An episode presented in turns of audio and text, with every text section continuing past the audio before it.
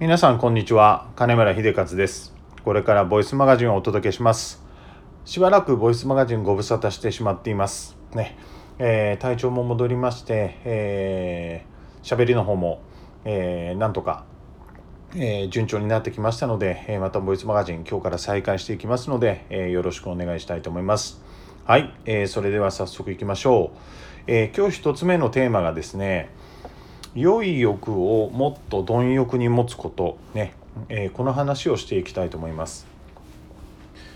えー、事業を成功させるためにはですね、えー、欲が必要なんですね。はい、欲が必ず必要です。でここで言う欲とはどういったことかというともっと良くなりたいとかもっと上手くなりたいとか、えー、もっと稼ぎたいでも構いません。ね、もっと大きくしたいとかもっと目立ちたいとか全然構いません。こういった欲が必ず必要なんですね。はい。で社長の中でちょっと勘違いされてる方がいてねえー、例えばもっと収入を増やしたい社長の年収を良くしたいとかもっと贅沢したいとかね。それを思うことは良くないとか、えー、ましては言うことは良くないとかそう思ってる人が、えー、いるとは思うんですが僕も昔そうでしたのでうん、ただそれに関しては、えー、そんなことはありません。ねえ、社員も、え、社長は人間だと思ってますから、ねえー、ノミニケーションを取った時とかにそういう話をしたりすると、ね、あ社長も、え、そういうものが欲しいと思ってるんだとか、ね、そうすることで、え、社員も実は僕こういうの欲しいんですよって話してきたりしますから。ね僕自身毎年、えー、海外視察の方行って、えー、海外、えー、先進国はそうですし、えー、発展途上国も見ていきますが、えー、どこの国行っても思うことは日本って国は本当に、えー、よくできてるなってことを、えー、海外に行けば行くほど、えー、痛感してます。で僕自身のこれは見解なんですがやはり日本は、えー、戦後からですねもっと良くしようとか、ね、この「もっと」とか「ちょっと」とか、ね、このこういうふうな努力を積み重ねてきたからねえー、日本の社会、えー、世の中交通機関、えー、いろいろなところを見ても気配りがものすごくされてるんですよね。これは人の気配りではありません。ね、仕組みの気配りで、ね、転ばないようにとか歩きやすいようにとか杖が倒れないようにとか何でも構いません。そういった心配りがやはりすごくできてる国なんですね。はい、これはなぜできてるかというとやっぱり、えー、心の奥底にえー、もっと何々したい、ね。えー、この欲があるからこそそういった形で成長してきたと僕自身は思ってますんで、えー、ぜひですね、え、社長が先頭を切って、え、欲を持つ。ね。これはとても重要なことなのでまず最初に話しておきたいと思います。そういった意味で考えると欲の部分に関しては、えー、小さな会社の社長はもうちょっと不真面目さが足りないっていうふうに思ってますね。えー、真面目にですね例えば、えー、社員とその家族を幸せにする、ね、もちろんこれはどこの企業でもそうだと思います。ね、あとお客様のためにもちろんそれも重要です。はい、でそのために例えば、えー、ある会社であれば、えー、社長の年収が、えー、社員と同じぐらいであったりもしくは社長の給料が未払いであったりとか、えそういったこともいろいろあります。で、え、その社長と話をしたりすると社員とその家族が幸せであればあの社長の私はいいんですよ、ねえ、そんなことを、えー、聞いたことも過去にあります。でこれはですね、えーと、大きな間違いなんですよ大きな間違いです。えー、社長がダメになって社員とその家族が幸せになることは100%ありません。ありません。ね、ですから社長がまず幸せになんなきゃダメなんです。もちろん社員とその家族を幸せにするんですよ。する中で社長も幸せになっていかないと社員とその家族家族だけが幸せで社長が不幸せとか。ね。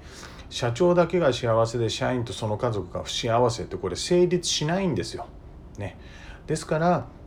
えー、もっとですねその欲の部分欲の部分は、えー、今回このボイスマガジンを聞いて見直していただいて、ね、社員とその家族を幸せにするためにも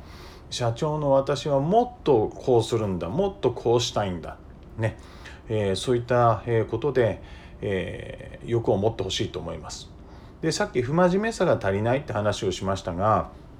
え、欲を持つことで行動エネルギーが湧いてくるんですね。行動のエネルギーが湧いてきます。ですから、え、欲がですね真面目である必要がありません。ね、さっきも言いましたが、え、世の中のために社会貢献のためにってエンジンがかかる人もいると思います。いると思うんですがエンジンがもしかからない社長の場合はそれを、えー、社内でね、えー、ずっと思っていても社長の行動エネルギーが高まらないんですよね。はい、それであれば社長自身が、えー、行動エネルギーが高まること、ね、例えば家族と毎年海外旅行に行こうとか、ね。えー、いいです。場合によっては高級車これこれをこれを買おうとか。それでも構いません。ね、社長の行動エネルギーが高まる、ね、湧いてくるような不純な動機な不純な動機で結構です全然構いません。ね、ですから、えー、そういったものをですね、えー、しっかり持ってほしいと思います。はい、ここまで話をしても多分、えー、社員数の少ない小さな会社ね、え、しかも、え、日本の社長、ね、こういった国民性も手伝って欲は良くないことだと思ってる人が多いんですね。はい、なので、えー、1つ目のテーマの最後にもう一つ話をしておきたいんですが欲には良い欲と悪い欲があるんですね。はい、これを分かってもらえれば、えー、欲を持つことできると思いますので。悪い欲というのはね何々がしたい。じゃあいいです。いい車が乗りたいとかね、えー、年収2,000万欲しいとか。はい、で何もしない人はこれは悪い欲ですね。もしくは他人に依存しているのはこれは悪い欲です。はい、そうではなくて欲が例えば車が欲しいとかね、えー、そういったことでも構いません。車があの車が何年後に欲しいからだからこれをやるんだって言ったらそれは良い欲なんです。ね。そんな車が欲しいなんてダメだよとか、えー、言われる時もあるかもしれません。ただ関係ないんです。ね。それがあることで、えー、行動エネルギーが高まって行動が実際されるんであればそれは、えー、良い欲なんですね。はい、ですからこのボイスマガジン聞いた以降は悪い欲と良い欲があって、ね、何でも構わないんです欲は不純であっても、えー、真面目であっても不真面目であってもただそれを思うことでこの行動エネルギーが高まるのであればそれ自身は良い欲だということですね。はい、ですから、えー、一番最初今日のテーマでも言いましたけど社長は良い欲をもっと貪欲に持つことね。という話をしていると思います。ね、ですから、えー、悪い欲ではなくて良い欲を社長が率先してどんどん持つ。で社長が幸せになりながら、えー、社員とその家族を幸せにする、ね。えー、これを、えー、ぜひやり遂げてほしいなと思います。はい。はいそれでは2つ目のテーマいきましょう2つ目のテーマはですねそもそも社員に基準物差しがないって話をしていきたいと思います。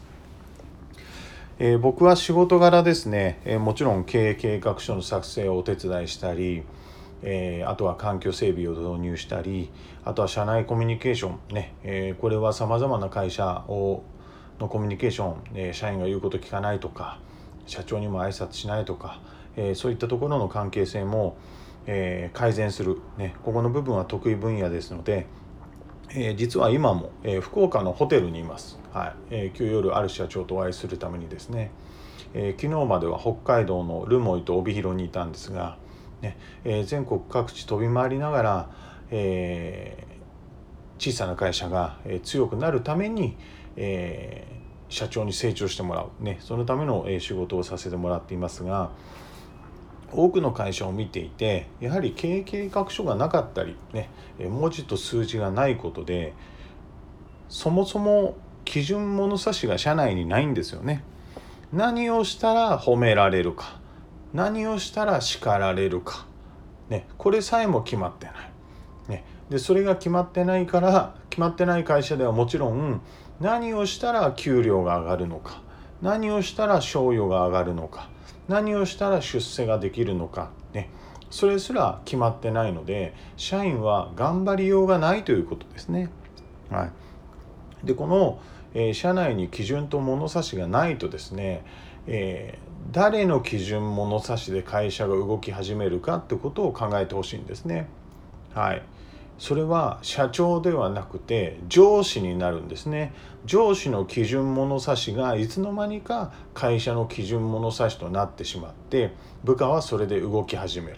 ね、だから会社経営のあるあるだと思うんですが、えー、社長が新入社員とか、えー、若い社員を見ててそれ違うじゃないか、ね、会社社長としての基準物差しとは違うんですがそもそも社長と会社はえー、物差し合ってますね。だから社長と、えー、上司の基準物差しが違っているので、ね、その部下は、えー、困るんですね、はい、社長からはこう言われるけど上司からはこう言われる、ね、で部下と長い一緒の時間いるのは上司ですから、はい、会う時間会うえ機会が少ないのは社長ですから。じゃあ部下はどっちの言うことを聞くかって言ったらもちろん上司です。それは。しかもそういう会社は何をしたら出世する何をしたら、え給与が上がるってことも書いてないわけですから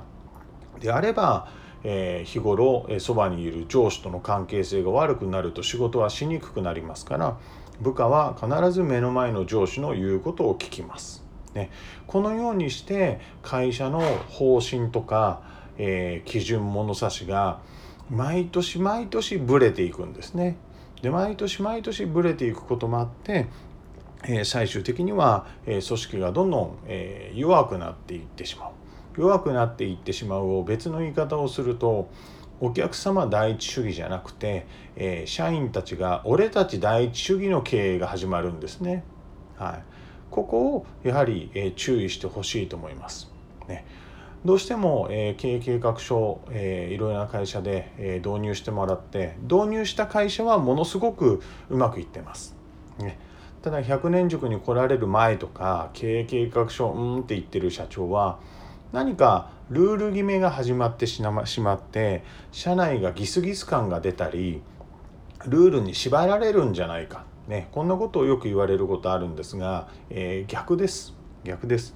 そうではなくて新しいルールを導入する気なんてさらさらなくて今社内にあるそもそもの基準物差しをこれを機会に整頓してまず整理をしていらないものをなくして整頓して整えてそれを文字と数字にすることで全社員が何をすればいいのか何をしてはいけないのかというものが、えー、分かる。これが、えー、経営計画書作ると会社が強くなる、ね、と言われるゆえんですから、ね、多くの会社本当に経営計画書どうですかね。経営計画書を作ってる会社は確か僕が聞いた限り世の中の中小企業の1%ないっていう話を聞いたことがあります。ね、100社あったら1社ぐらいしか作ってない。1社も作ってないと思いますが、ね、ですから、えー、社内にね基準物差しを作ることで、え、何をすればいいか何をしてはいけないかっていうことが、え、はっきりしますので是非ですね、え、うまくいってないもしくは社内でいろいろ問題が絶えずある会社というのは